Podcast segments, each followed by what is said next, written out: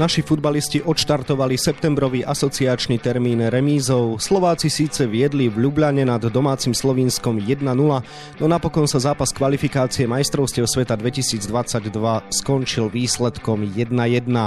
Viac povieme v dnešnom podcaste Denika Šport a športovej časti Aktualít Šport.sk. Príjemné počúvanie vám želá Vladimír Pančík. Na úvod pozitívna správa, bolo to krajšie, modernejšie a útočnejšie Slovensko ako na nedávnom európskom šampionáte.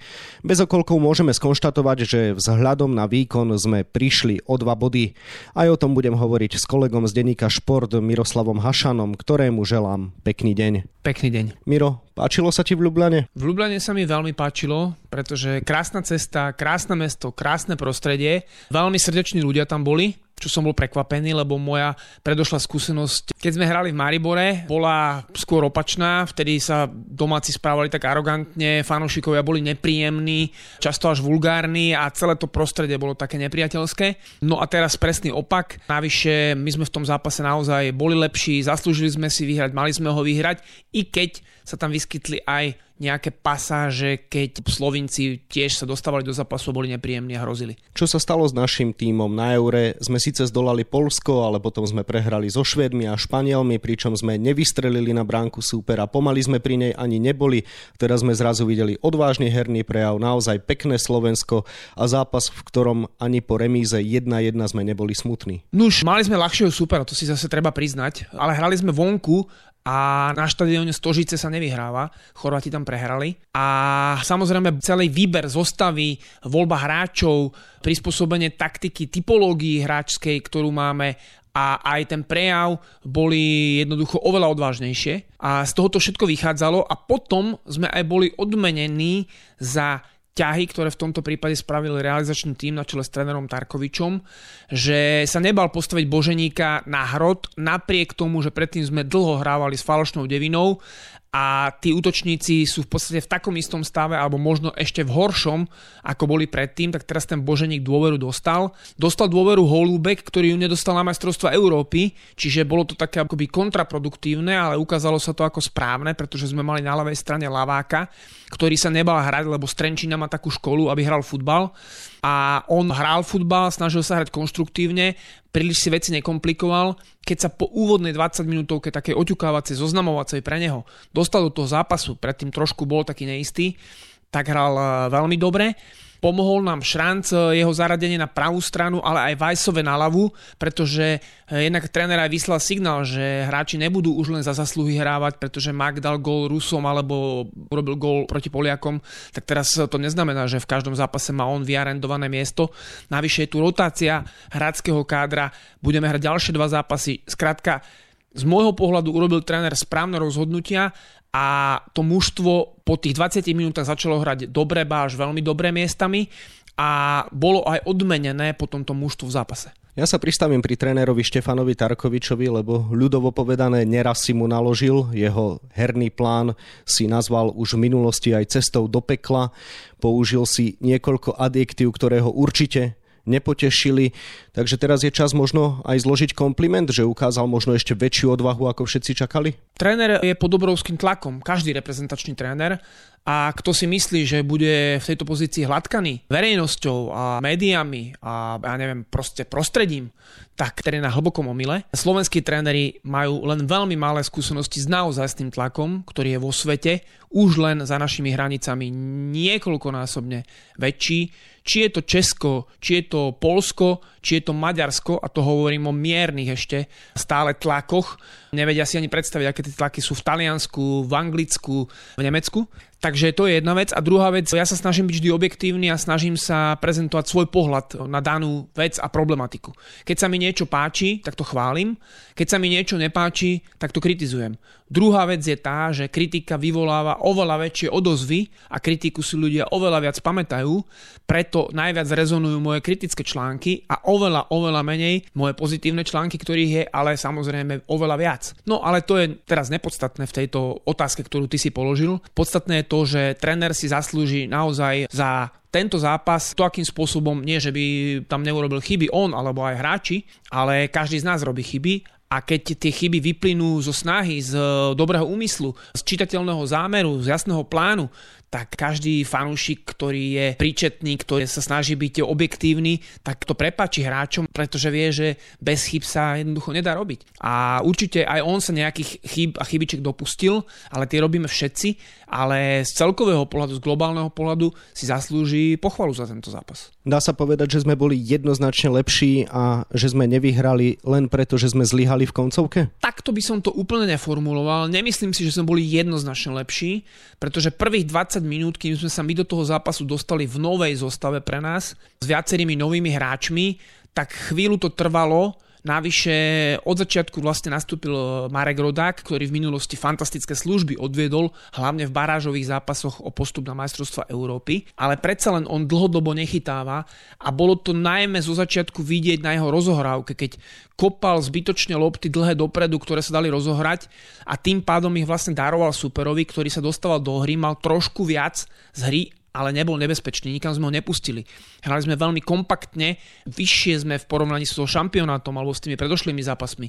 Oveľa vyššie sme vytlačili obranu, boli sme bližšie pri sebe, tam bolo jasne vidieť, aké úlohy hráči majú a aj v tom čase, tej prvej 20 minútovky, to bolo vyrovnaný zápas, kde od trošilinku možno mali mierne návrh Slovinci, potom sme jednoznačne v tom zápase dominovali, dali sme gól, Slovenci mali šancu, ale my sme mali obrovskú šanc, trafil žrť, keď všetko vyriešil dobre, možno lopta trošku zle mu skočila alebo sadla, ale dobre to vyriešil. Keby sme dali gól, ten zápas asi vyhráme, ale na keby futbal sa nehrá. Znova potom prebrali iniciatívu domáci, ale v druhom polčase sme my mali viac šancí, hrali sme lepšie, hrali sme premyslenejšie, kompaktnejšie sme bránili a nebezpečnejšie sme útočili. Nie, že by to bolo nejaká lavína a festival ofenzívy, to nie, ale jednoducho bol to kvalifikačný zápas o postup na majstrovstva sveta a dávalo to zmysel, čo sme robili na ihrisku. Vždy, keď sa nedarí, tak verejnosť možno aj tak trošku populisticky volá po omladení kádra. Teraz dostalo šancu niekoľko triciatníkov, stačí spomenúť Hamšíka, Kucku, Pekaríka a Vajsa.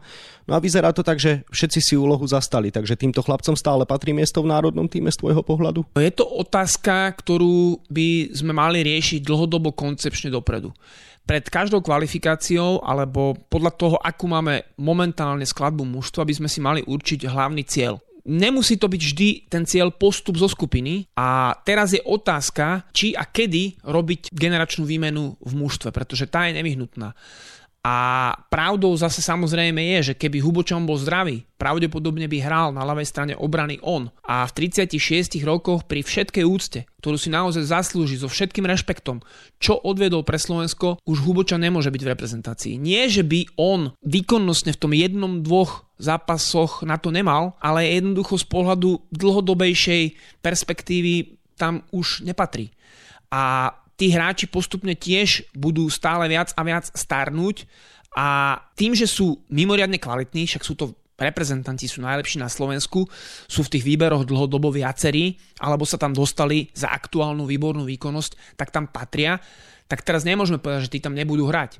Hrať by mali najlepší. Ale samozrejme dá sa to otočiť aj tak, že hrať môžu najperspektívnejší, alebo minimálne v nominácii by takí mali byť, a tí, ktorí momentálne nemajú formu, nehrávajú, by tam byť nemuseli a podľa z môjho pohľadu ani nemali byť. Takže na túto otázku sa úplne jednoznačne nedá odpovedať, pretože my sme si nestanovili žiadny cieľ a povedali sme tak asi nejako, že teda ideme postúpiť, ale to hovoríme pred každou kvalifikáciou už od vzniku Slovenskej republiky a keď sme sa osamostatnili vlastne od Čechov a nie veľakrát sa nám to podarilo, takže potom ten cieľ je taký, ako, mm, že hovoríme to len preto, aby sme niečo povedali.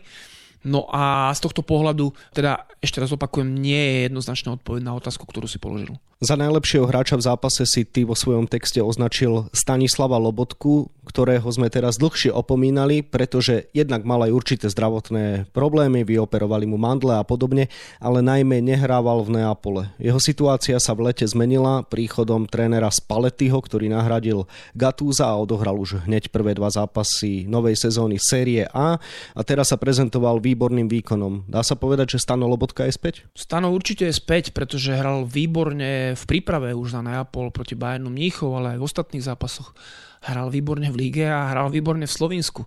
Tuto by som trošku dával za vinu práve realizačnému týmu ako takému, že nenazbierali dostatok informácií, povedzme konkrétne o Lobotkovi predtým, ale o viacerých hráčoch a ich komunikácia s klubmi niektorými a s niektorými hráčmi, prípadne klubovými trenermi sa mi nezdá, že je úplne na 100% profesionálnej úrovni, lebo keď nejakého hráča nominujem do reprezentácie kvalitného, mal by som mať jasný zámer, čo s ním chcem robiť. Lobotka je veľmi špecifický hráč, ktorý tréner presne musí vedieť, na čo ho chce využiť. A ak ho dokáže takto zaúlohovať a využiť, tak získava obrovskú podporu vo výkone toho hráča.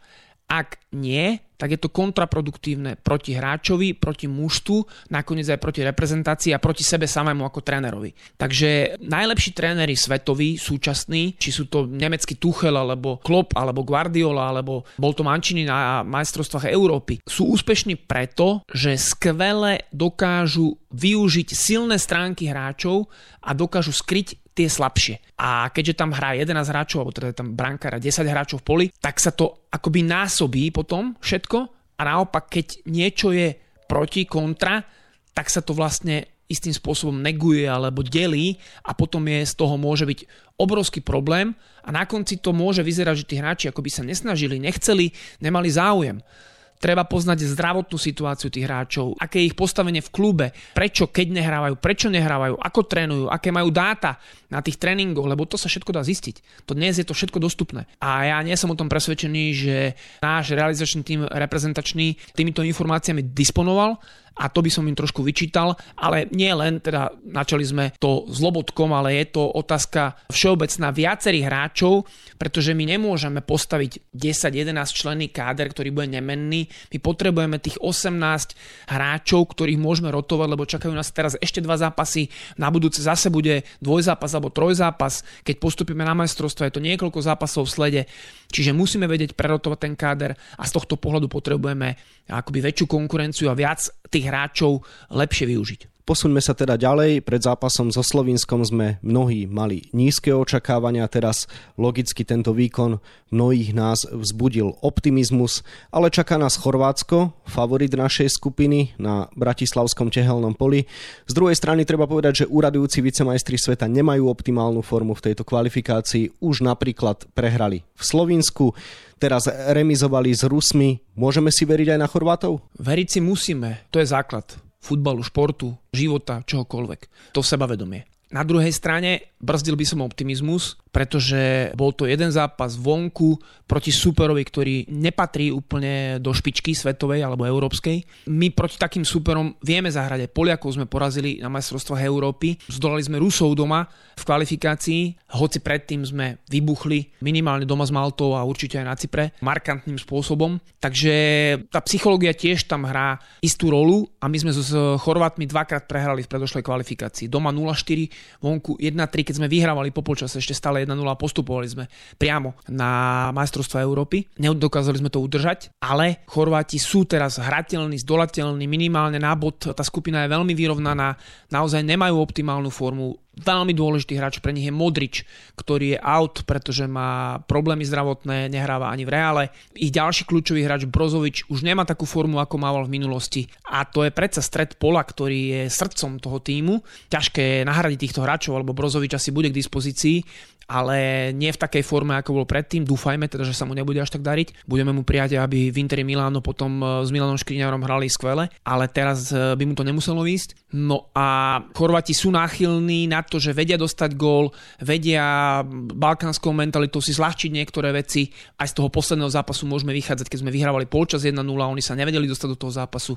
Nie, že by sme my tak skvele bránili, ale jednoducho dali sme im gól, e, dostali sme ich do ťažkej pozície a to sa nám môže podariť aj teraz. Na druhej strane únava našich hráčov, ktorí sú 30 tu bude. Šírka toho kádra nie je taká, ako by sme si predstavovali, chceli mať a tí hráči z toho širšieho kádra nevieme úplne presne v akej sú forme, takže z tohto pohľadu netreba byť veľmi na hruške v očakávaniach ale na druhej strane s Chorvátmi sa dá hrať, v domácom prostredí môžeme im zobrať minimálne bod a dokonca pri dobre vedenom zápase, pri dobrom nastavení hráčov môžeme aj vyhrať. V spomenutom zápase v Rieke, keď sme viedli 1-0, sa strelecky presadil Robert Boženík. Ten bol teraz dlhodobo mimo formy, nehrával vo Feyenoorde Rotterdam, ale pred týmto reprezentačným zrazom spečatil svoje hostovanie vo Fortune Düsseldorf.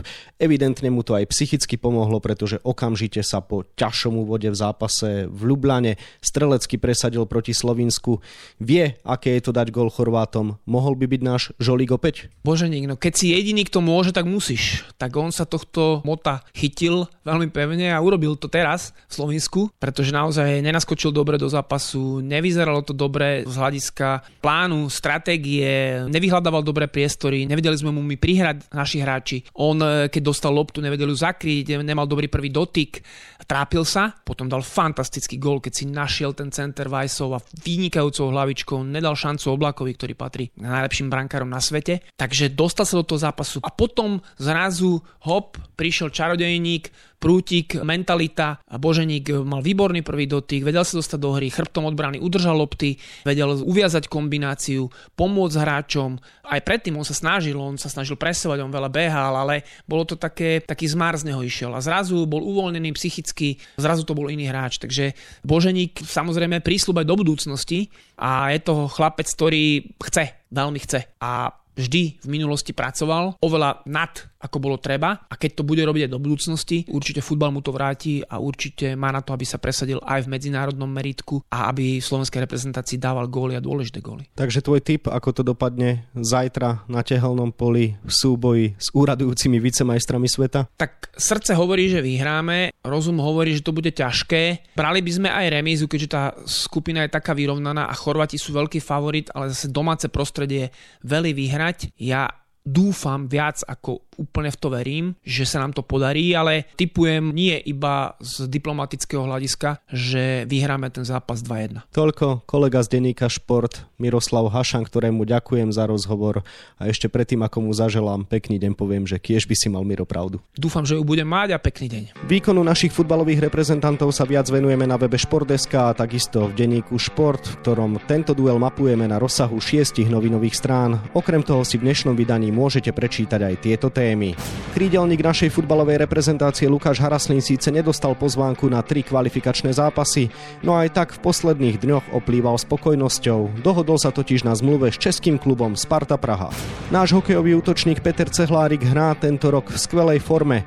V stredu bol pri svojom debute v KHL v drese Avantgardu Omsk na neudržanie pri výhre nad CSK Moskva 4-0. Dva góly dal a na dva prihral svojim spoluhráčom. Slovenský tenista Alex Molčan robí radosť fanúšikom skvelými výkonmi na US Open. Pri svojej premiére v hlavnej súťaži postúpil už do tretieho kola. Molčanovi vytvárajú pohodu v New Yorku obaja jeho tréneri a takisto priateľka. No a na 28 stranách je toho samozrejme oveľa viac. Scenár dnešného podcastu sme naplnili a zostáva nám sa už iba rozlúčiť. Ešte pekný deň vám od mikrofónu želá Vladimír Pančík.